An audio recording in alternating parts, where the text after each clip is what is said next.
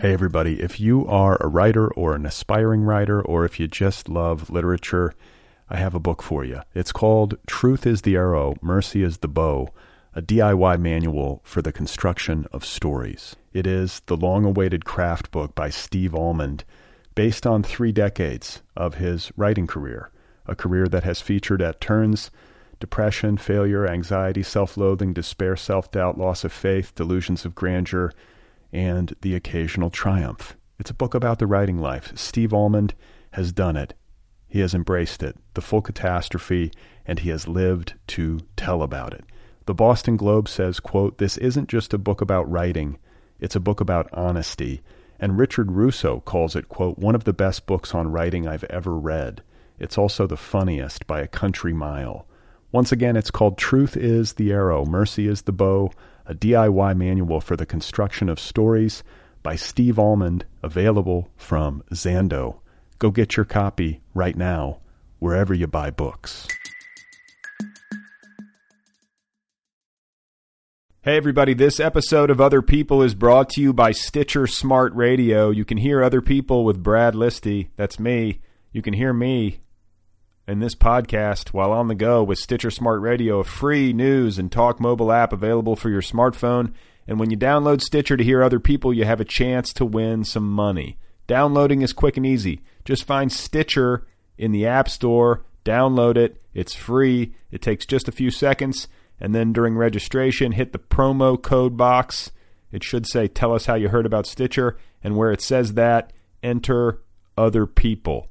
When you do that, you're automatically entered to win 100 bucks, cash money. The latest episode of the show will then be waiting for you in your favorites, and you'll get access to a lot of other amazing content as well, always available on demand with no syncing. That's the Stitcher app. Go download it at stitcher.com free of charge. Get it in the App Store. It's available for your iPhone, your Android, or your tablet computer. And don't forget to enter the promo code Other People when you register. This is an app you can apply it. Go and get it. Oh my God. You are not alone. You have found other people. You and I have a friend in common. Every stupid thing that a writer could do, I've done. I think it's really beautiful. Jesus, dude, what a struggle, you know? It was incredible. You know, it's like your head exploded seeing what was really there. And now here's your host, Brad Listi. Just one person at just one time. Right. Okay, right. everybody, here we go again. This is it. This is other people. This is somewhat awkward at times. This is trying its best to be friendly. Thanks for being here. I'm Brad Listi. I'm your host. How are you today? I'm sitting here uh, in my chair, as usual, in Los Angeles, California. And uh, my guest today is Chelsea Martin. She has a new book coming out from Short Flight Long Drive, a terrific independent press based in, uh, in Ann Arbor, Michigan. It is a division of Hobart Publishing. Chelsea's latest is called Even Though I Don't Miss You, and its official publication date is November 1st, 2013. She and I are going to be talking in just a minute. Uh, but first, I wanted to uh, mention a fundraising drive that is currently being conducted by the uh, Mellow Pages Library over there in Brooklyn. Some of you guys uh, might frequent this library. Others of you uh, might be familiar with it uh, by way of this program and the conversation that I had a while back with Matt Nelson, one of it, uh, one of the Mellow Pages founders. Uh, so basically, here's the deal: they're trying to raise some cash to keep the doors open. That's it. I just donated a few bucks and I think you should do so as well, if you don't mind me saying so. They have a campaign going uh, on uh, Indiegogo.com. It's a crowdfunding site, Indiegogo.com. If you would like to donate a few dollars, just go to Indiegogo.com and search for Mellow Pages Library. Uh, I'll tweet the link as well. But uh, just do this. Five dollars, ten bucks, two minutes of your life, and uh, you help a worthy cause. Otherwise, uh, I've been getting a lot of mail. I feel like I'm behind on mail and uh, voicemail. So uh, I got an email in regards to the previous episode, number 219, my conversation with Davis Schneiderman. Uh, a listener named Dimitri writes, Hey Brad, this conversation is depressing the hell out of me. Davis is saying he can't read, quote, traditional fiction, and you're agreeing with him in favor of experimentalism, seemingly for its own sake. It makes me really sad. Being more interested in an author's biography rather than his or her work is a really odd position, I think. Nice to see you featuring a lot of Midwestern writers lately, anyhow. Best, Dimitri. So uh, I got you know I got other messages along these same lines, a few other messages, which uh, to be honest with you I sort of expected, and I, I figure I should clarify uh, this particular issue. Uh, namely, I was only expressing my personal tendencies as a reader, my current personal tendencies. Uh, I was not making any broad declarations about value, which I think I said in my conversation with Davis. Uh, more than anything, I was just trying to describe my internal experience while reading, and particularly while reading fiction. Like how I, you know, when I'm reading fiction, I will often try to dissect the book or uh, decode it and figure out what is going on with the author in his or her life, which makes it difficult for me to have a fully immersive fictional experience. But, you know, on occasion I can do this.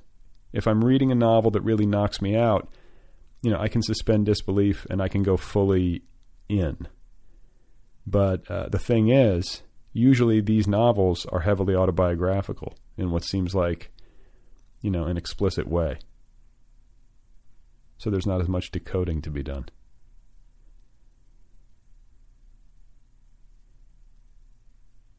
You know, and I'm not saying that these kinds of books are better or worse, or that my way is good and another way is bad, or vice versa. I'm just telling you what my taste is right now. And obviously, it changes with time. It, you know, over the years, it has evolved. I imagine it will evolve in the days to come. And uh, I don't know. I don't mean to depress you. I really don't. And I should mention that uh, I did hear from some re- uh, listeners who were, you know, were relieved to hear uh, Davis and I talking about this stuff. You know, in the sense that they felt less strange, perhaps, or less alone in their proclivities, and they were happy to know, you know, that other people share their particular taste in books. I guess I have strange taste, is what I'm saying. Maybe that's the case. Maybe I'm a little bit unconventional in my reading habits lately. I don't know what else to say. Hey, everybody, if you are a writer or an aspiring writer, or if you just love literature, I have a book for you. It's called Truth is the Arrow, Mercy is the Bow, a DIY manual for the construction of stories. It is the long awaited craft book by Steve Almond, based on three decades of his writing career a career that has featured at turns depression, failure, anxiety, self loathing, despair, self doubt, loss of faith, delusions of grandeur, and the occasional triumph. It's a book about the writing life. Steve Almond has done it. He has embraced it, the full catastrophe, and he has lived to tell about it. The Boston Globe says, quote, This isn't just a book about writing, it's a book about honesty. And Richard Russo calls it, quote, one of the best books on writing I've ever read. It's also the funniest by a country mile.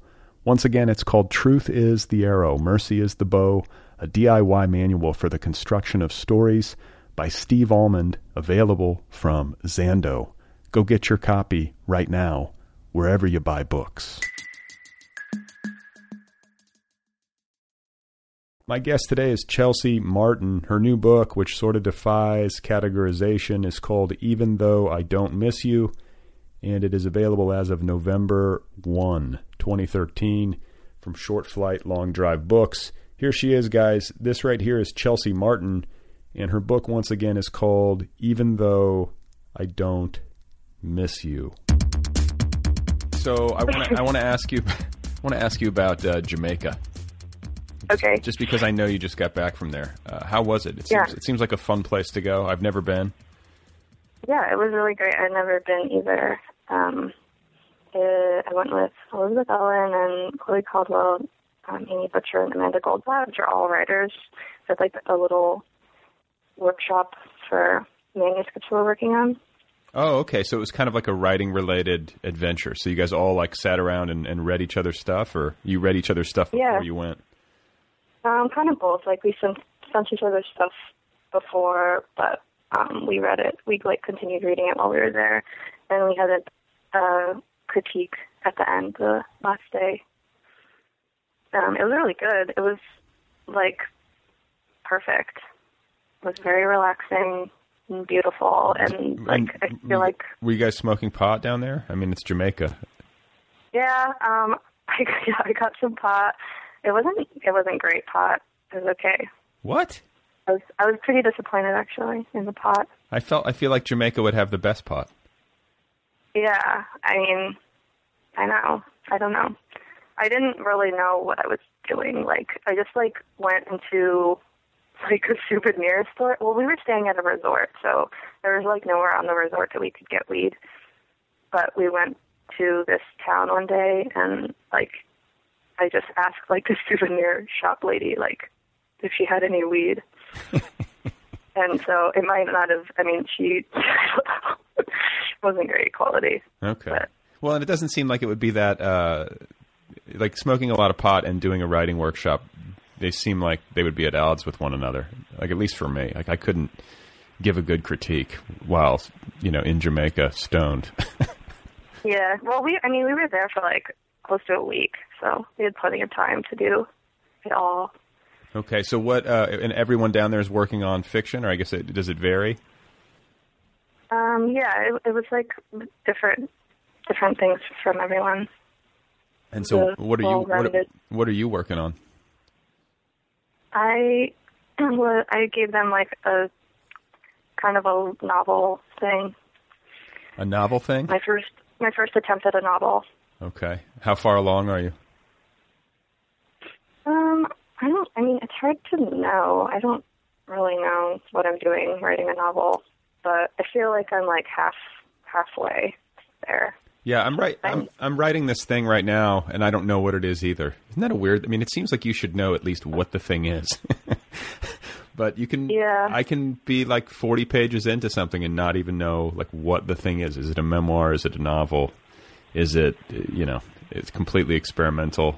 I I, I, I respond. Uh, you know, I don't know what your novel looks like or your novel thing looks like, but your um, you know, your current book, even though I don't miss you, works in these short bursts. It's, to me, it's kind of reminiscent of Lydia Davis, but uh, Oh, yeah. you know, I, I respond to that. Like I, that's the mode that I've been working in lately, and it, it's like almost like uh, these little things come out of me, and I don't know exactly what order they're going to go in. It's all going to be kind of figured out on the backside.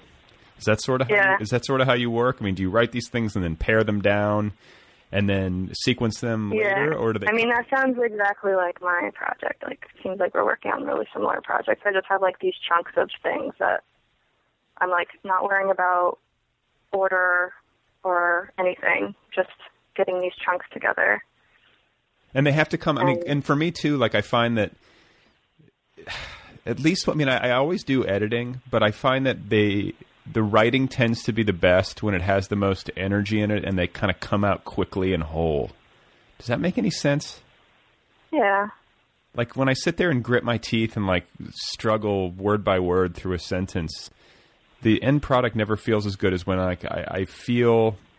Uh, Yeah. I don't know. I kind of have the thing in I mean, my it feels labored or like not authentic, maybe. Yeah, exactly. It's like I'm there's too much craft in the way instead of me just kind of saying what I want to say clearly and without adornment or unnecessary adornment. hmm So do you relate Yeah. to that? I'm looking Um, sort of. I mean, like I feel like I work both. Like, I definitely like like don't work very hard. Like, I'll write a chunk, and then if it's good on its own, I'll continue like looking at it. And if it doesn't look good to me, I'll just throw it away immediately. Like, I don't bother working on something that doesn't come out at least kind of good. You know? Right. And then do you I mean you also have a lot of humor in your work and there's just like I don't know, like I feel like these um the bits I mean I don't know I don't know what to call them, the chapters, whatever you want to call them, and even though I don't miss you, you know, there's something uh, reminiscent of joke writing in a lot of them, where they kind of feel spring loaded, and there's that aha moment with each of them. Uh, Yeah. You know, do you are, are you like a big fan of stand up comedy, or the, do you read a lot of humor? Yeah, I'm a big fan of comedy. I love it.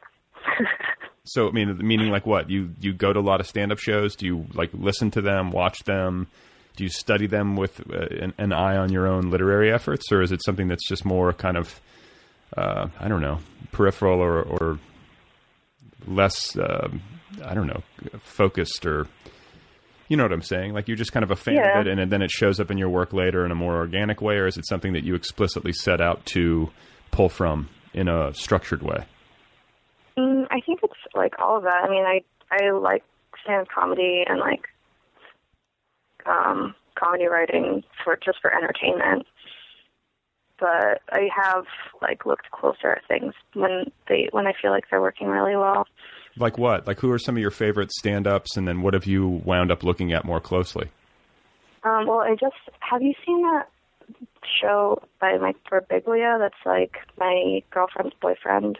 No, uh-uh. Like a- Uh, but I've heard a lot of his stuff on This American Life. Like, Yeah, he's really good, but this show is like amazing to me. I feel like it's the perfect. It's like a cross between a stand-up comedy show and like just like a novel maybe, or like it's like half serious, half really funny. what's it called? And he's um my girlfriend's boyfriend. Okay, yeah, because he like you know he does a very unique kind of comedy that I think is actually really hard. Like he's actually not writing jokes in kind of like the setup, setup, punchline way. He does these really long Yeah. narrative pieces that are hysterical, but also Yeah, but also yeah. like rooted in all sorts of pain and awfulness. Um, but that's- Totally. that gives him. I don't know. I, I love that kind of comedy. You know, where there's that that kind of undertow of uh, you know real pathos. hmm I mean, it makes it funnier if you like know where it's coming from more. Yeah, well, funnier and more meaningful. I don't know. I find I find that sort of comedy a little bit stickier. You know, like I I can remember it better than maybe I can remember jokes. I always forget jokes, and maybe that's the reason. Yeah, yeah, yeah. Uh, so okay, Yeah. so do you have? Um, you know, you seem quiet, uh, a little reserved. I could be, you know, maybe you're different when you're talking to somebody that you know better. But um, I'm wondering, with all this, you know, comedic, uh, with the comedic aspect uh, to your work and also your fandom, you know, like, do you have uh, a performative bent? Like, are you somebody who is really funny in front of a microphone, or are you somebody who has uh, dreams of one day creating a show like Mike Birbiglia has done? And take, no, no, no, no. no, Absolutely not. I hate being in front of people. I hate doing readings. okay. I hate it. Are you shy? I would never. Uh, yeah. You are. Okay, I have I want to talk about shyness, okay? Okay. Because I can feel shy, believe it or not. Um, it's like this is why I do a podcast. I'm just in a microphone, you know. There's there's some con- there's a control aspect to being on uh, on a radio. You know, you're sort of invisible, but your your voice is there. It's like a, it's like a disembodied voice type thing in a controlled environment. So uh, I've thought about that, and then I think about shyness, and I want to say like God, I, I wish I could point to it, but I read somewhere once where uh, someone was arguing that shyness is a form of egotism, and it's like Yeah. when you say you're shy, it's actually a way of like, or if you behave shyly in a group of people, it's almost a way of trying to draw attention to yourself, or I don't know. Well, or or like that you think so highly of yourself that everything you say is like super important to other people, and that you can't make a mistake because they'll see, like I don't know, Right. or like spend time thinking about what a moron you are. Right, you're so like uh, yeah, you're so wrapped up in your own head and like worried about what people are thinking of you, and the truth is that they're not thinking of you at all. Yeah, yeah. So, uh, does that help? I mean, knowing that and being aware of that, that doesn't help you alleviate your shyness or care less. Like, where do you, like how do you define your shyness? Mm, I mean, I don't think about it a whole lot. I feel like I'm, I like accept it, and it's just fine with me if I'm shy. I'm not. I mean, there's times when I'm not shy. Like when? Like, um, I don't know. Just sometimes randomly, I'm feel great. Feel great what socially. about do you do you do you drink to excess? Do I drink what? I said, do you drink to excess? Um, Yeah. Does that? I mean, does that? Do you become? Do you come out of your shell in that instance? I guess so. Okay. Yeah. Well, I mean, I'm just because I have friends so, like who are uh, particularly shy, and what I found about like re- my reserved friends um, growing up is that like you know obviously alcohol is a you know, a common elixir, but I also found that these people tended to gravitate more towards speedy drugs that facilitated conversation, whereas like somebody like me who can be verbal or even like maybe hyperverbal at times. Um, like that's it's the opposite for me. Like I just want to relax. Yeah. Um, do you know? Do you understand what I'm saying? Am I like? Is that an accurate Uh. assessment of you, or are you somebody who just kind of wants to uh, calm down? Um, by drinking, um, I mean, I I do I do both things. I like love drinking. I drink like every day, basically. Oh, you do. Um, yeah, not to excess. Like I'll have like a drink every night. Um, just to like I don't know. Just I think it's fun and cool. What kind of? I mean, like you, you'll have like a cocktail out like on the town, or you sit at home and you. no, like just at home, like just like finishing up stuff I'm doing and like or watching TV or something. Right. I see. I have. I usually, a- I usually have a glass of wine, uh, which Yeah. which I find nice. But I worry now that I'm a parent that doing that every single day is kind of ritual. I don't know. It, like you get, you can. I don't know. Do you have children or anything? No, Okay. Well, I just, you worry you worry that they'll see you drinking and Yeah, it's just like I just feel more conscious of my behavior, you know, because it's not that like having a glass of wine at night is in and of itself a bad thing, uh, because I don't have addi- an addictive personality. Like I'm lucky in that way, um, and I'm uh, you know I don't want more than one or two. Like two is my maximum.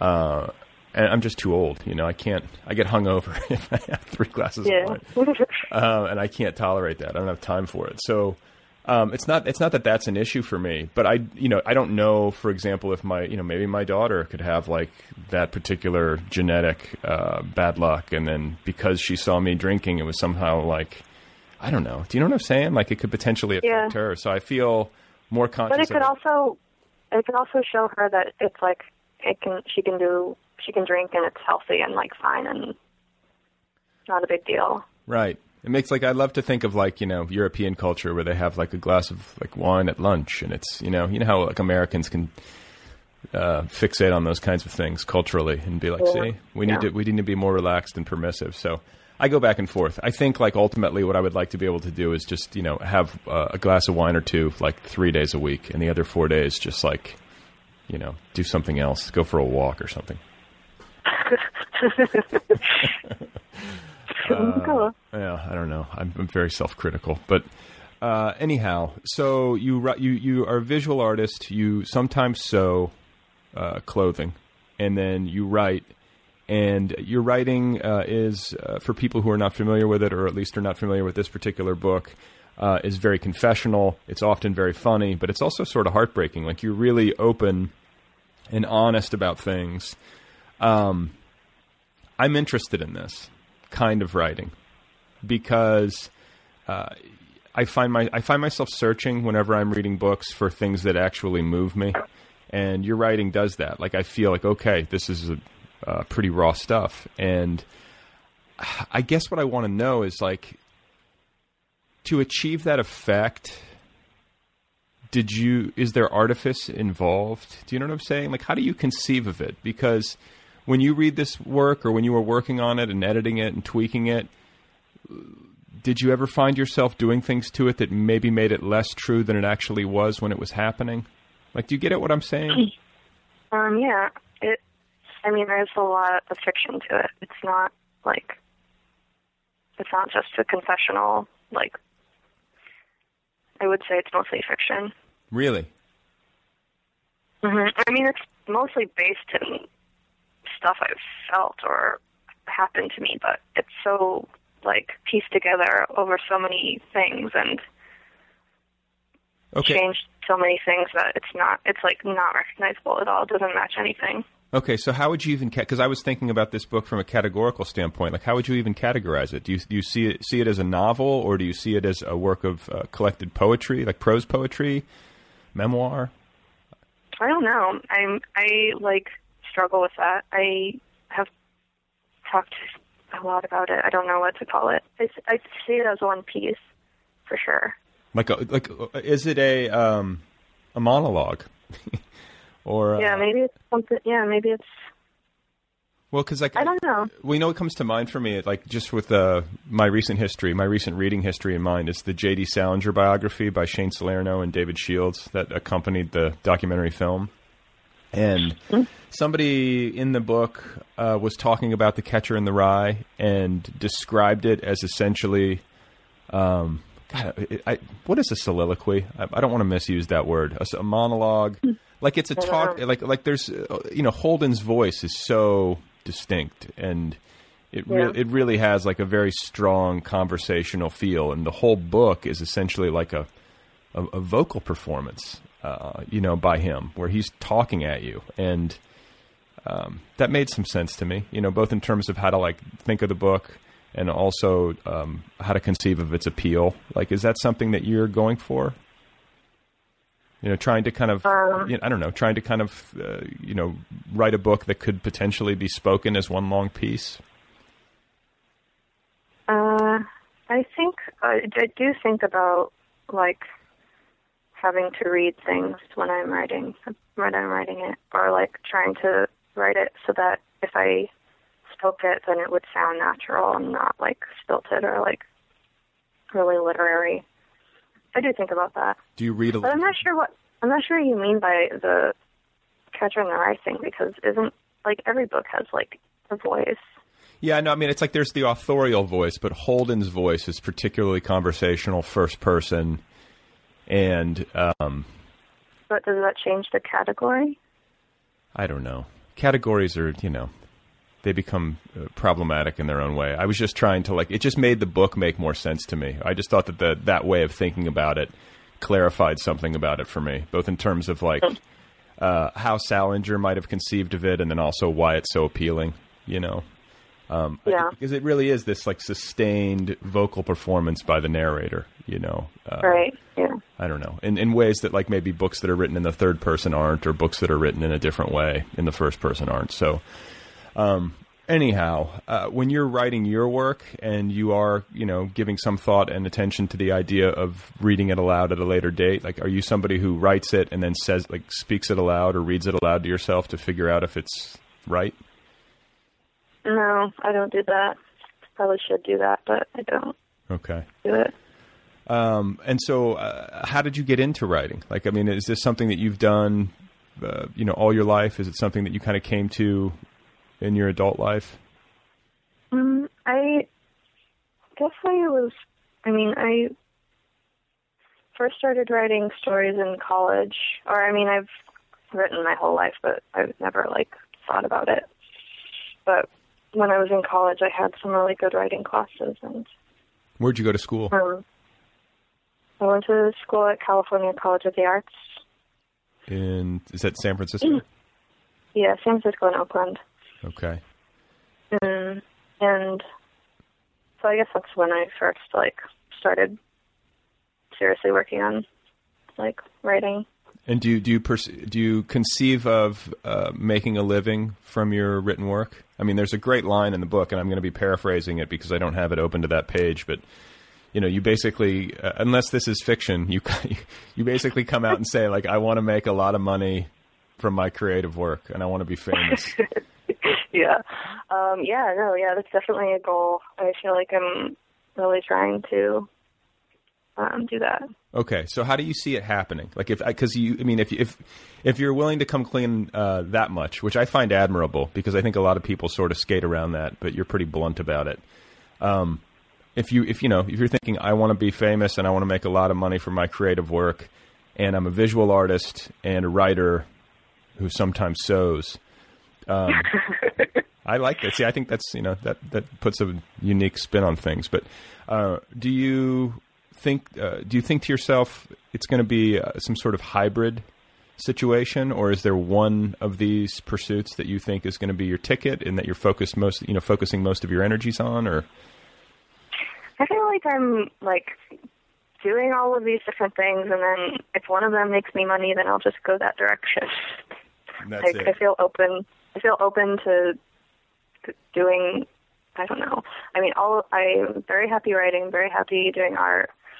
I would do either of those things, like for full time. You know, Would do that. Okay, so no, but because this is another, this poses another question that sort of vexes me a little bit. It's like, you know, because I have a similar feeling. You know, like I love to write. I like to do this show. Um, there are multiple things I like to. do. I like to edit my site. I like to edit books. I, you know, there Mhm. there are many different ways for me to express myself creatively, and if one of them uh, becomes like a predominant uh, source of income, then obviously, uh, by virtue of necessity, it would get a majority of my attention. Uh, Yeah.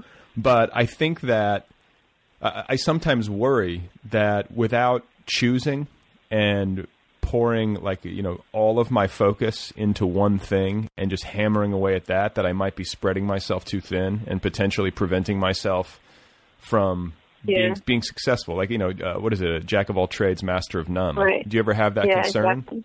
Yeah, I think about that all the time because I do like I do. I am stretched for time, like in all areas, and no matter what I'm doing, I feel guilty about not spending time doing the other thing.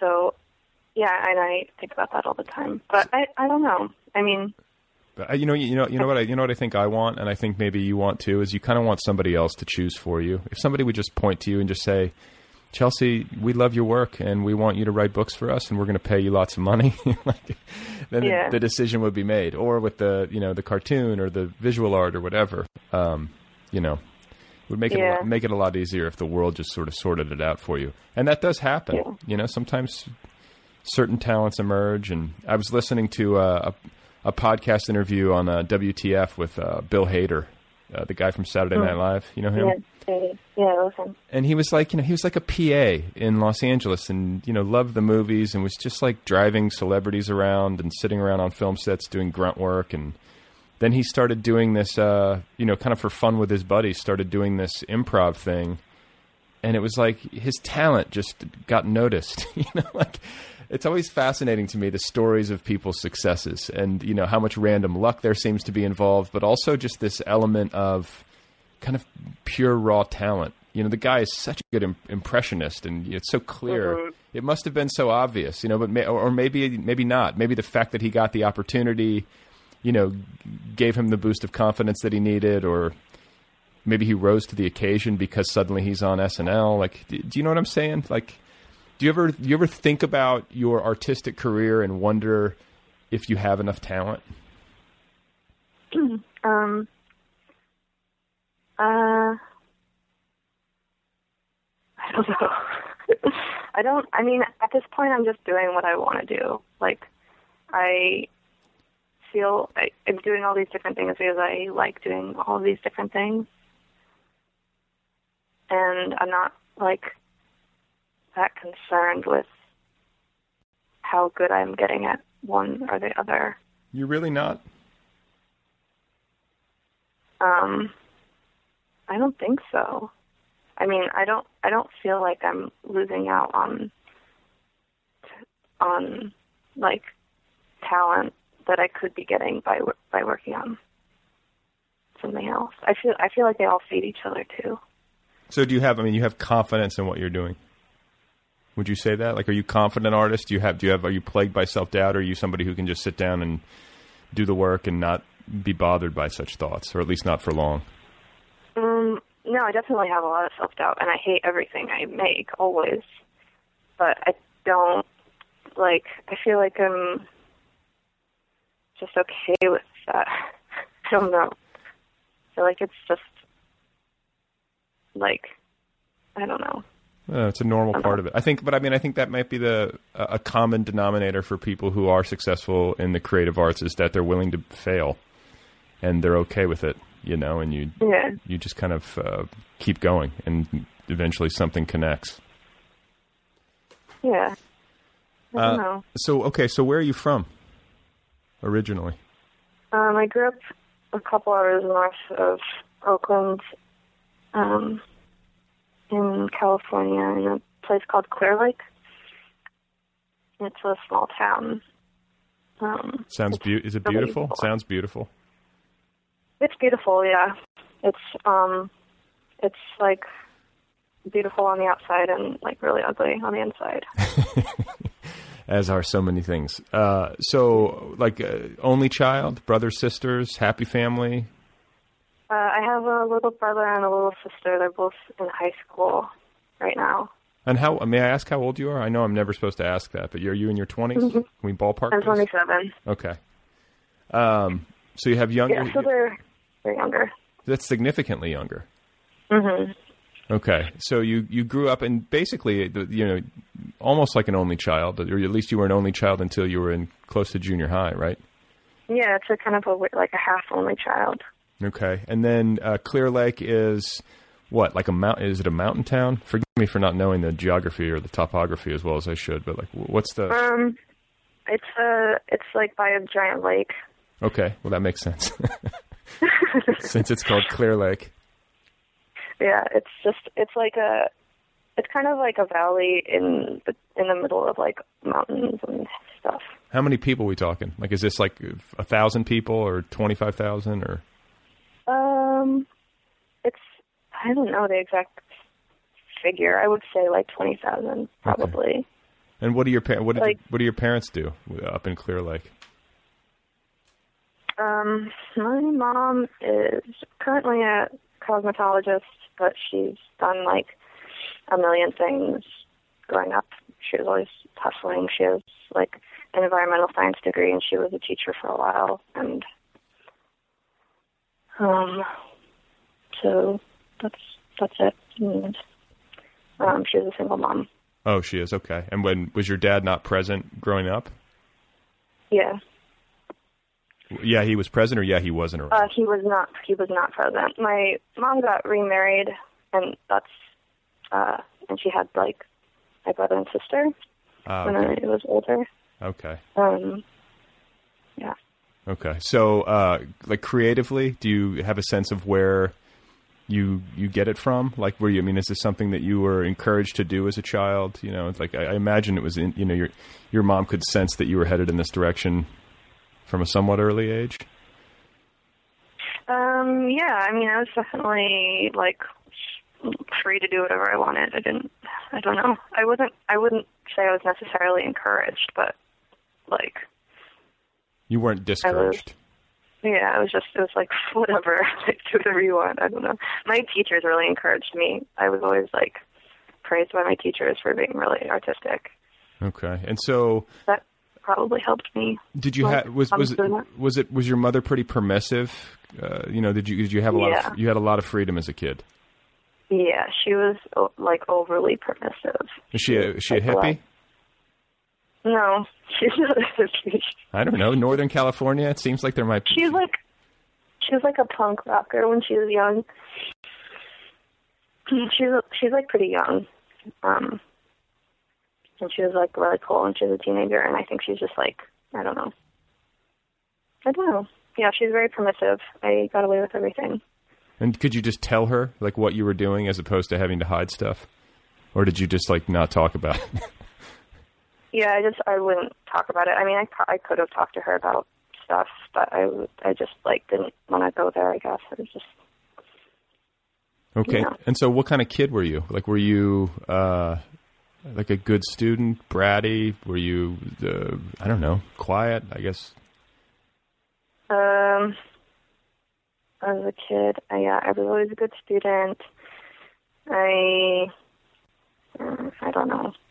I was Well, because the thing is, is that sometimes I feel like you have, uh, you know, you you you grow up in a in a house where the par- you know the parents are uh, more restrictive or conventional or whatever, and then you you kind of rebel against that, and then there's the op- the the other way it can sometimes turn where the parent is really permissive, and in response the kid is like searching for structure and is really on top of things and you know getting good grades and doing the grocery shopping in fourth grade or whatever it is. Was that was that you? um no. I mean, I was just a normal kid. I don't. I didn't. I don't know. I feel like it didn't affect me that much that she was really permissive. I feel like she. I didn't really do anything. As a kid, I didn't like get into trouble. I just like wanted to play outside and like do normal kid stuff. Okay. And you have and you weren't in contact with your dad at all? No, I met him when I was seventeen, but I didn't. I like didn't even think about him when I was a kid. Oh wow. So what was meeting him like at 17 like for the first time? Um, it was super weird. It was like really weird. I can imagine. Uh, it's like a really, it's a really. I mean, I may have been sixteen actually. It's like a really weird age to like deal with that. I'm, it's already such a self-conscious, like horrible place to be in life. right. Right. When where and where where's he at? May I ask? Is he like uh, was he nearby or did he Um, that's it's, uh, he's in LA. Oh, he is. Okay. So we could hang out. I, I. Um, okay. Well, that's interesting. You know, I had a friend who uh, met his like met his birth mother for the first time when we were like in our early twenties, and I was sort Yeah. of I was living with him at the time, and I was sort of privy to that whole process, and it sort of blew my mind. You know, like like they met at a restaurant in New York. You know. like, uh, Weird. and they looked exactly alike, and so it was it was just like this stunning moment for Did, him. what, did, was he searching for her? Um, you know, it's like this really. It was this really weird uh, situation where I think he had, al- you know, he had always kind of known who she was. He was raised in some sort of, uh, I think it was a cult. It was like some sort of group living situation, like really high intellectual, you know, multiple parents with each child, you know, child, and then his adopted mother wound up taking him out of that scenario. She was in it, and she decided it was bad, and then adopted him and removed him from it. And so, you know, it's I don't know. I'm probably getting the facts wrong, but anyway, um, I just remember very vividly, that, you know, him uh, writing to me and telling me about what what had been going on and the actual meeting moment. Um, you know, just sort of, it's just so surreal. Yeah, it's yeah, it's really weird. So, do you? I mean, do you guys keep in touch at all? Like, do you have any kind of relationship? Um, no, not anymore. We I like tried to have a relationship, but it didn't like work. It didn't Yeah. work out. Yeah. Well, you know, it's hard. I mean, especially if you're starting that late, um, and Yeah, you know, you can't force it. yeah. It's just a weird thing to like try to. It's just a confusing relationship because it's like you can never really be a parent when you're starting that late, but it's like not really like a friend situation. It's like Right. Right. Yeah, exactly. Like you, you can't just It's jump, you can't you can't just jump in and start like giving advice on like college applications or something. um, okay, so and have you written about that at all? Uh, Forgive me if if you have and I don't know. Um, I've written I've written about it a lot, but I don't. I haven't published anything else on it. Okay, I don't know. I, I would like to read that Chelsea Martin book or something to that effect, um, like an essay or something. It seems like there would be a lot to mine there. Yeah, it's kind of a sore subject, honestly. It's like I kind of don't know if I want to go there. Okay, yeah, okay. So this is this brings up another interesting like writerly question because you know I say that it's easy for me to say that from the outside looking in, you know, because it's this you know really difficult emotional terrain and it makes for good you know that kind of thing makes for good literature a lot of the time. And I think Right. I, I've sort of been told, whether it's in writing classes or in books or you know conversations with writer friends, that you know you're supposed to kind of go where the fear is, and that's where the best writing tends to be generated. Like I think there's some truth to that. And, Yeah, and so I, I have shit in my life that's happened that I have not written about explicitly that has sort of been tormenting me for, you know, the better part of the last seven years. You know, how to write about it, what to say about it. Is there anything new that I could add to the subject? Um, what's the point, etc. And you know, all of these kinds of uh, I don't know, wa- you know, all the all this waffling and all of this uh, confusion might be me trying to kind of dance around it somehow, or maybe it's just not. Yeah. Maybe it's just not necessary. Like, do you wrestle with those things? Like, this has got to be something in your life that artistically you want to address, but maybe Mm-hmm. you don't know in quite what form yet, or do you know what I'm saying? I mean, I I feel like the main obstacle is like if I publish something about it, then I have to like deal with other people thinking about it or like other people involved like having to deal with it and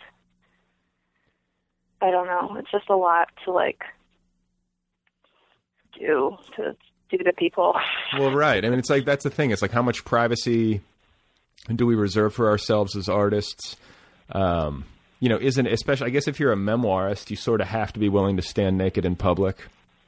Um, Yeah, I mean, it's one thing to put your own dirty laundry on the table, but like, I feel like stories about like childhood or or like stuff involving people that you still care about is just too much. it's a lot. I don't how, I don't know how people do it. Well, lots of therapy, or I don't know. Maybe you know the thing about it because I had that concern when I published my novel that like people who were in the book and who were sort of thinly veiled characters, or like there was a character in the book um, uh, called Uncle Brian who's a mentally disabled man. I have a mentally disabled Uncle Brian, so there was like a direct line. You know, like the, some of the stuff was just there was just no um, hardly any barrier at all. And Did you get shit for it? no, I didn't. I mean, no, not to my face anyway. And I kind of expected that I would. I didn't have, you know, the character was lovable in the book. I didn't do anything unnatural with the character, and it, and it was pure fictionalization. You know, like that. I wasn't drawing on anything actual. I just used his name. Um, And so it was more of like a loving tribute than it was like an an exposure. But even Right. even so, you get concerned. You know, especially you know when it's family, you worry. But like people thought it was great. You know, and and uh, I mean, for you know, what are they going to say to your face? So I guess what I'm trying to tell you is that like there's a good chance that people, if they hate it, won't tell you to your face. Uh, that's, that's a comfort. yeah, they'll just they'll completely they'll just jabber about you behind your back. just harbor their resentment quietly. Oh, good. Okay, I'll do it. Yeah, I don't know. I you know, and, and the thing is, is that I don't. I guess that you just have to sort of define your own terms. You know, there's not any kind of rule book about how you have to be as an artist, but I find myself often admiring artists who are or who find a way to be the most open about the most painful stuff in their life, or the most diff, you know, who find a way to sort of untangle the ball of yarn that bothers them the most. You know, and Right. um, you know, to go back to like Mike Birbiglia or to go to like com- comedians are great at that. You know, comedians that's it's almost what they do by definition is to sort of Yeah. you know alchemize their pain. Um, you know, though I guess some comedians are you know kind of goofier and jokier than others, but they don't necessarily tug at your heartstrings in the same way, or uh, they don't make me laugh as much. But Yeah. So I guess we'll just have to see. Maybe you'll, you know, maybe it'll happen later. Maybe it's just a function of time. Like I think sometimes these things need to incubate and Right. Yeah, I think so too. I don't know. It's hard to hard to know though. yeah. So uh, okay, so you went to the California. What is it called? California Co- College, College of of the the Arts. Art. Yeah. Okay. Um, and that's like a pretty. Uh, I don't want to overuse the word hippie, but that's like a pretty. Uh, I mean, I don't know. I remember looking at that when I was in when I was in college and being and I went to Boulder and I, I remember being like, wow, that's like really out there compared to Boulder and Boulder's pretty out there. Like, what was the envi- what was the environment like? You know, were, like were there grades? You know, or just Um, yeah, there were grades. I mean, I feel like it was maybe it changed. Um, it used to be California College of Arts and Crafts, and they dropped the crafts off off, of the end. So maybe they were making some kind of effort to get away from that reputation Mm, of being like hippie hippie land. right. But it was, I mean, it was it was an okay school. And by the way, hippie carries like a negative connotation in a way that I feel is some, somewhat unfair. Um, like Yeah, you I mentioned, mean, I think so. you, you mentioned that your mom is a punk rocker, or was a punk Yeah. rocker as a child. If you were into punk, that like in like in among the intellectual classes, I think distinguishes you in a positive way. Whereas if you were a hippie, people just think you were a jackass. Um, no one wants Well- to. No one wants to cop to have been, you know, to being a hippie, but they're they're proud to somehow say that they were in the punk scene, like throwing elbows, you know, in the pit. yeah, I mean, both are retarded. I don't know. But, I mean, hippie also sounds like old. Hippie sounds like from the 60s. Right. Oh, yeah, and your mom is is younger. How old? I mean, is she in what her forties? Yeah, she's in her 40s. Okay. Um. All right. So you were there. You were drawing. You were starting to write. Um, and then you graduate, and in the intervening seven years, like what have you been up to? I mean, obviously you've been publishing books, but uh, like, is this how you make your living? No, I was working. Um, I'm unemployed right now, but I was working, um, working all the time before right now. Um, and Doing just doing what? just like admin stuff, Oh, okay. different places. Nothing, nothing artistic, but uh, but my jobs were generally like pretty low key, and I had a lot of time to be to do stuff on my own. and I mean, I don't have like a very expensive lifestyle, so So you can get by, but are you worried now that you're not working? Like, or do you, do you have some time to sort of float, or is it kind of like a, is there quiet panic happening? um, I'm on unemployment, so it's like fine okay. right now, Okay. but I am worried about finding a job.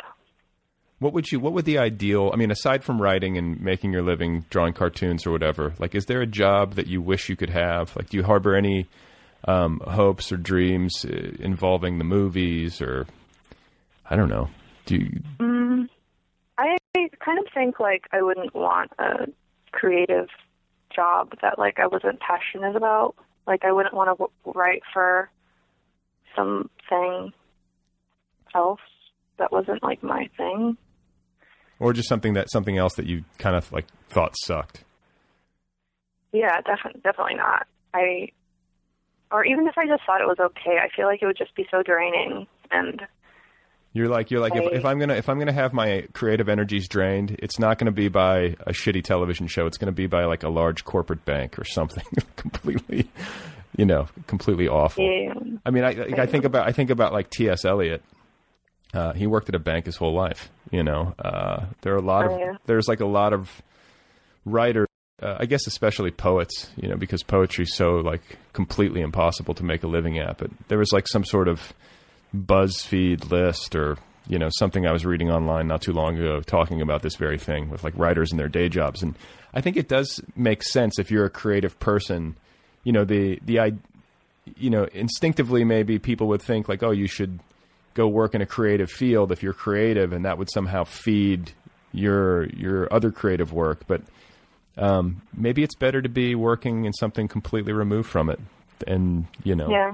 or something that doesn't I requi- think- require much of that part of you. You know, Yeah, or just that feeds some some other part. I don't know. I actually really love admin. I could do that. I feel like that's maybe ideal. It's like working admin and like with people that I like. Like what does admin mean? Like what what does that actually entail? Like, you know, billing and like making invoices and organizing spreadsheets. All of that stuff. Yeah, well, that I, that makes sense. I mean, it's like it doesn't take up. I mean, it takes up a, some energy, but not the same kind of energy that it maybe takes to. Yeah, it's like a totally different part of your brain. Just like organizing data. Well, and, and do you get something from work, just work, being around people and being in an office environment? Like, does that get you outside of your head a little bit? Uh, because I think sometimes, uh, for me anyway, like having too much time to work creatively can uh, sometimes be a hindrance. Yeah, totally. Yeah, I'm experiencing that now. It's just an endless expanse of time on my hands. It's really weird. You're like, I'm getting nothing done. Yeah, I mean, I have like weird Like I get a lot done one week, and then the next week I'm like that have no productivity. What for what seems like no reason. just like can't can't be creative 100% of the time. It's like impossible.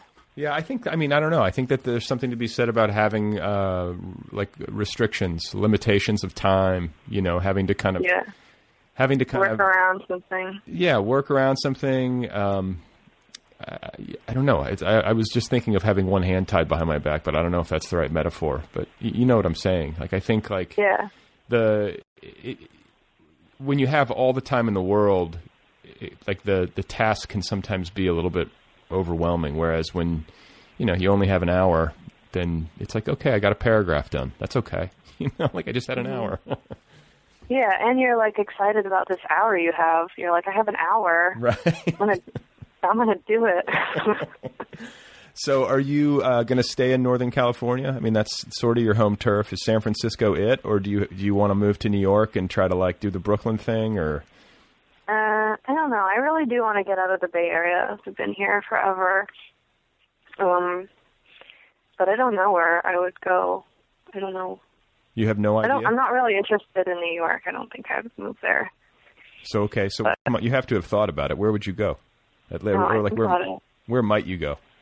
I feel like I'm attracted to like the Midwest or like I don't know. I mean, it sounds shitty too. I don't know what I want. I you know feel like I just want like something totally different than the Bay Area. right. Chicago's a great city. Yeah, actually, I, I like Chicago. It's wonderful. I just I mean the winters are bleak, but there's something wrong with everywhere. You know, it's a you just sort of.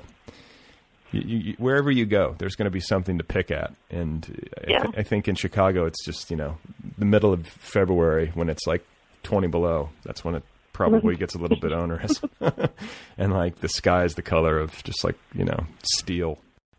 Did you live in Chicago? No, but I grew up in Milwaukee and Indiana, so uh-huh. my, you know my sister lives there. I I get it. You know that that's my neck of the woods, the Midwest. At least at least it was when I was a kid. So and I just remember like when spring break rolled around and like we would go to Florida or something.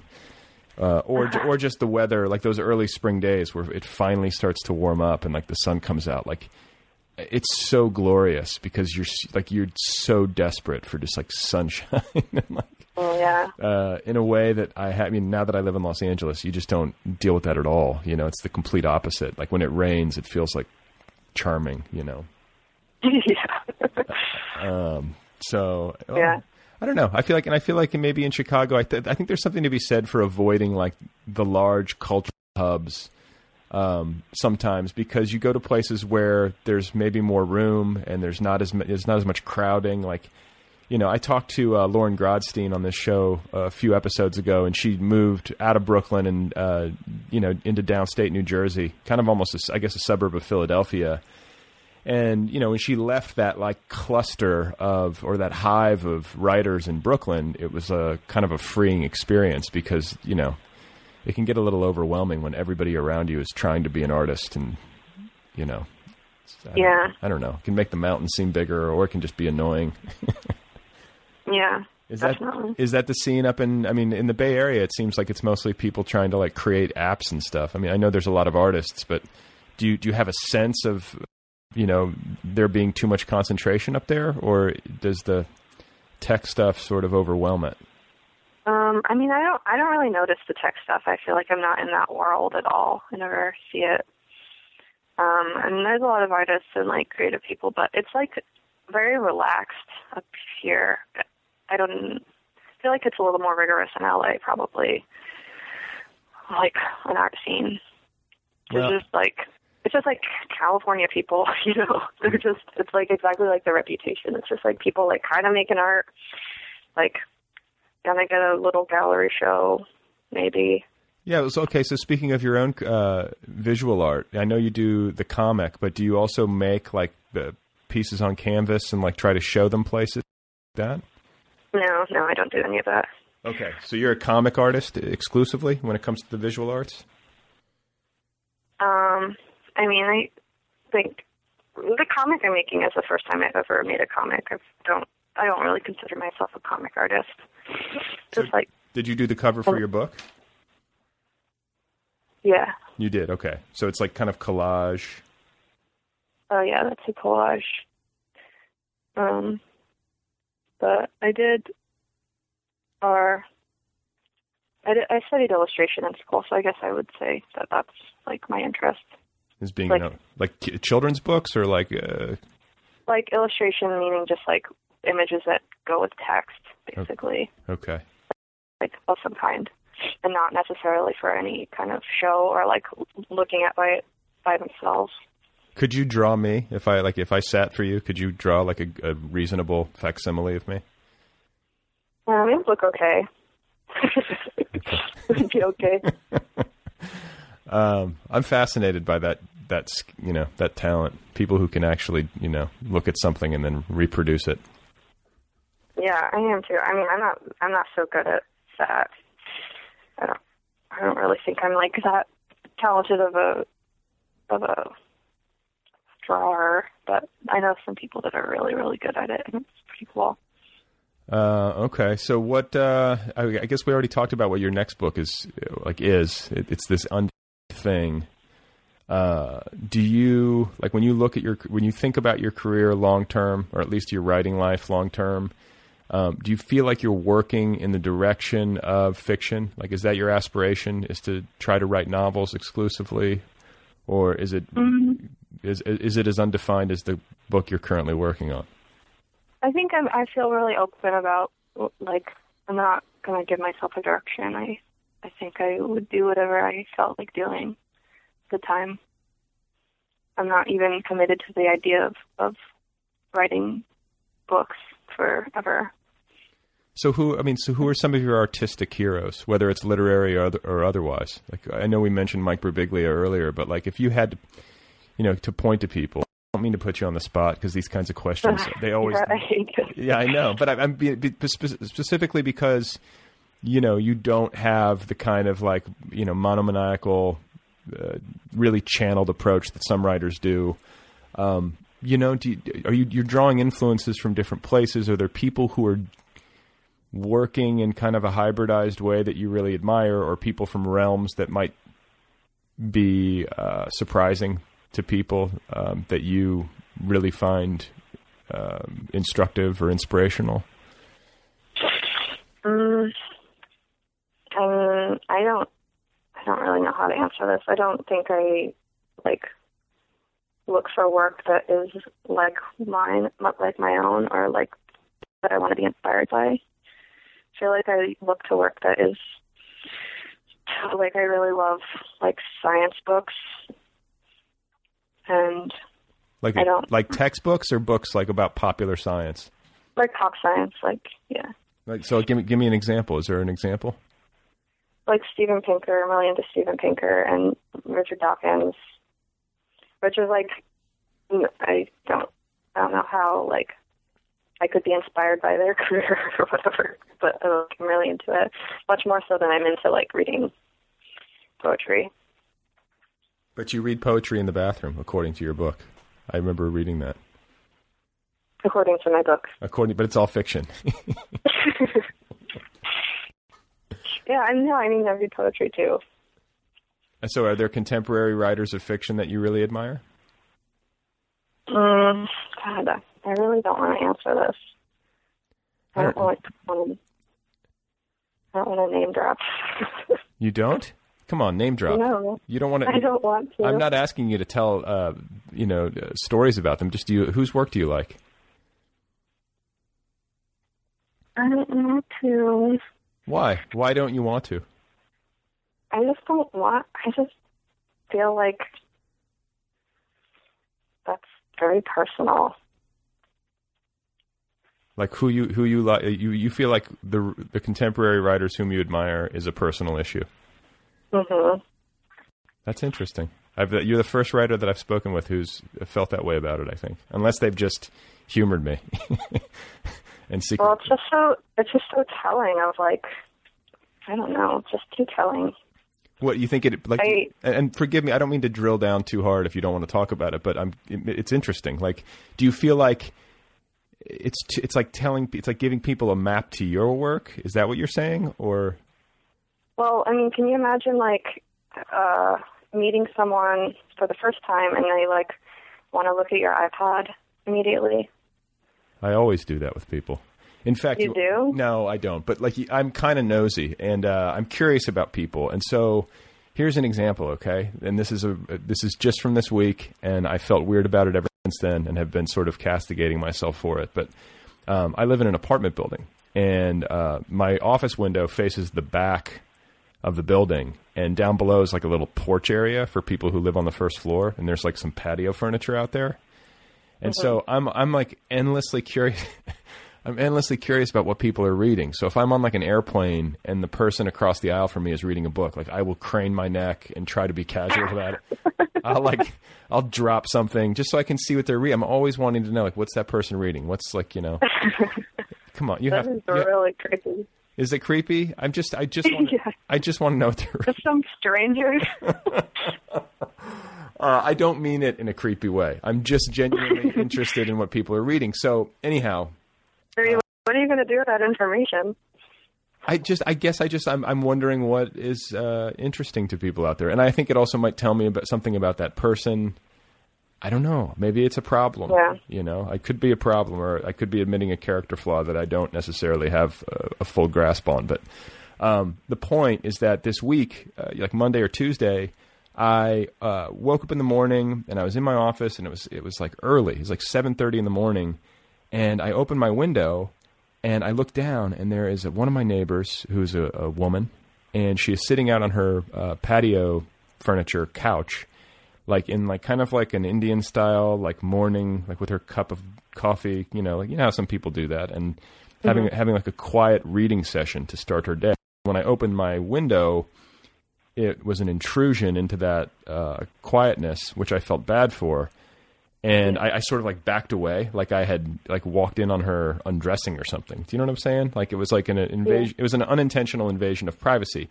But I then became very fa- very fascinated by what she was reading. So I walked out of my office and I was you know talking to my wife and my daughter, and then I went into the bedroom and I we opened the windows in the morning to sort of like ventilate the place, you know, or that's what I always do.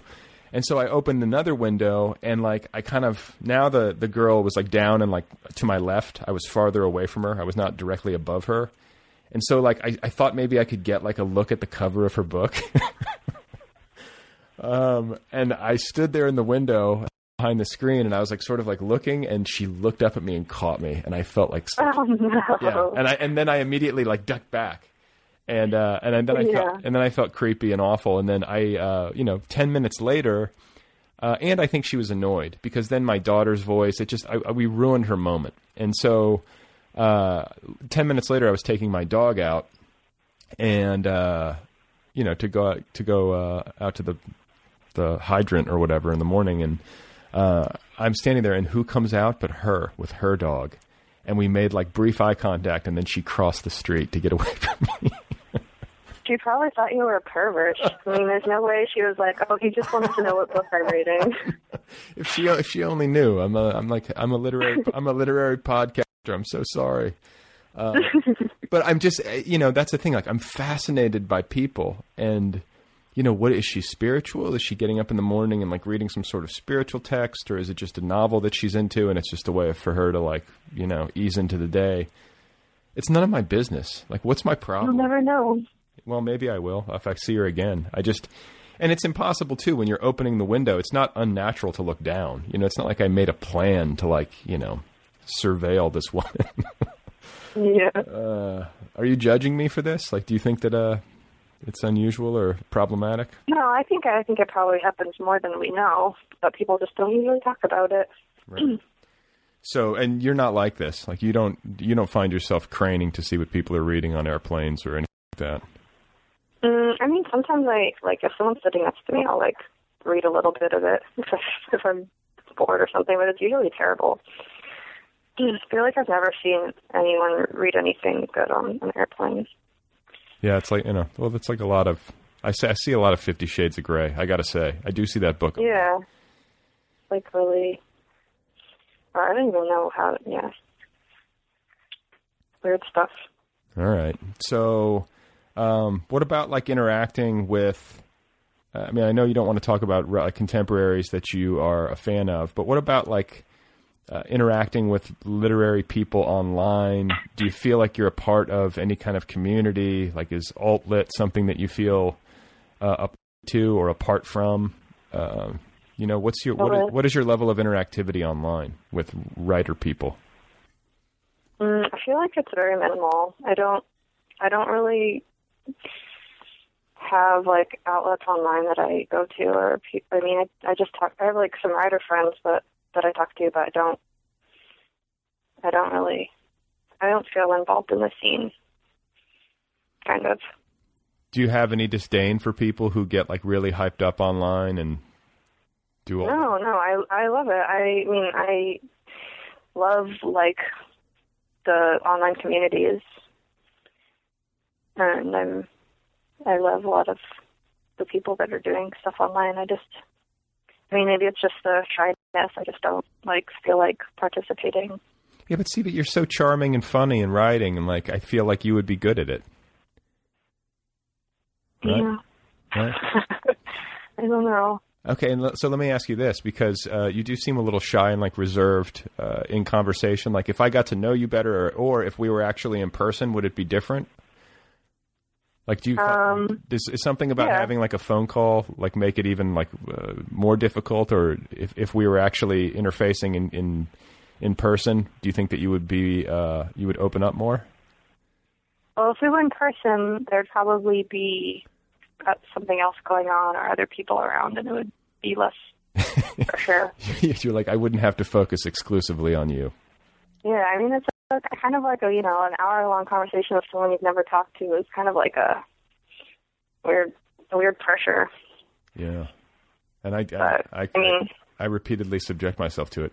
I find, you know, I guess this goes back to my nosiness or something, or, or I like to say curiosity. Like I don't like. Do, answer me this: like, do you think that me being interested in you is okay? Like, even though we don't necessarily know each other, like, is there some, is there anything untoward about me asking you these questions?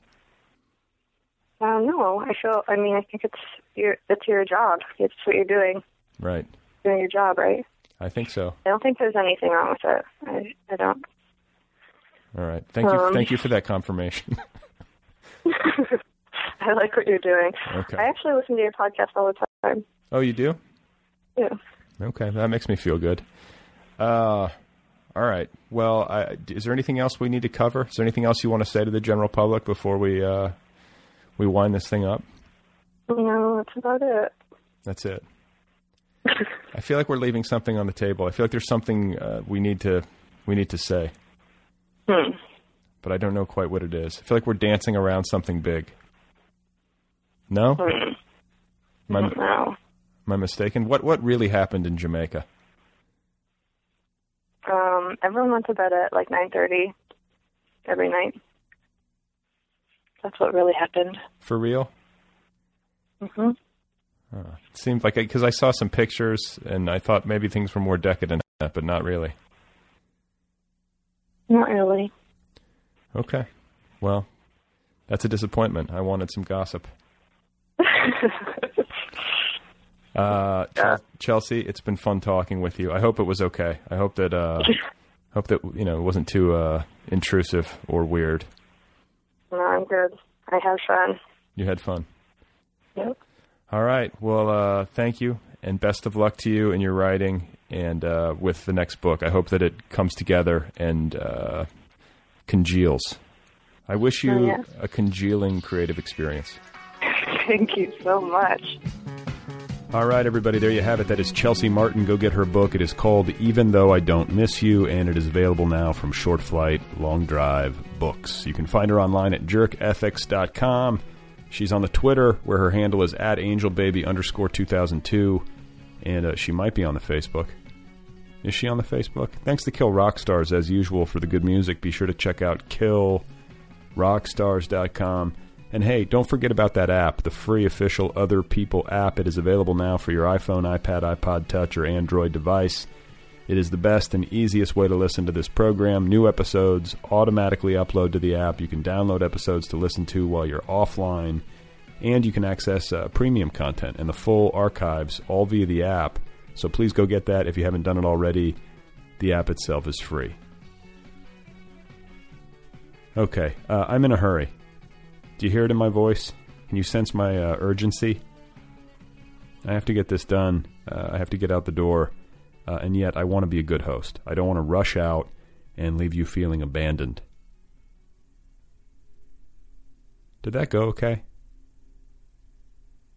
I feel like Chelsea uh, might hate me. or I feel like, not really. I don't really think she hates me, but I just feel like maybe she might be uh, made uncomfortable by the idea of me. Because, you know, it's just like when I talk to shy people on this program, or when I talk to shy people generally, I think I wind up over talking in a uh, in a compensatory manner. And then, you know, as far as my neighbor goes, it's not like I'm stalking this woman. It's just, you know, when you're up above and you open a, a window and you glance down and you make uh, accidental eye contact with someone, you automatically seem creepy because you're in a window up above. Like, think about it. If I was like on a park bench or I was just sitting in the grass or something, it would be a lot less strange. But when you're up in a window, there's something ominous about that. So now in the morning, whenever I open my windows, I, you know, I feel scared to look down because I don't want to be the creepy neighbor. I think I'm the creepy neighbor. Please remember that Mozart had blonde hair and that Geoffrey Chaucer was once accused of rape and wound up paying an undisclosed sum to a woman to get her to withdraw her lawsuit. That is it for now. Thanks for listening. Thanks for being here. Thanks to Chelsea Martin. Go get her book. Thank you to Short Flight Long Drive Press. And uh, go donate to the Mellow Pages Library over at Indiegogo.com. Don't be stingy. You can do this. You have $10. Don't deny it. Just admit it and give the money away. How do you like that? Is that rude? Do you like it when I tell you where to spend your money? Uh, just put your $10 on the ground and back away slowly. It's for a library. And uh, library is a hard word to say repeatedly. Did you know that?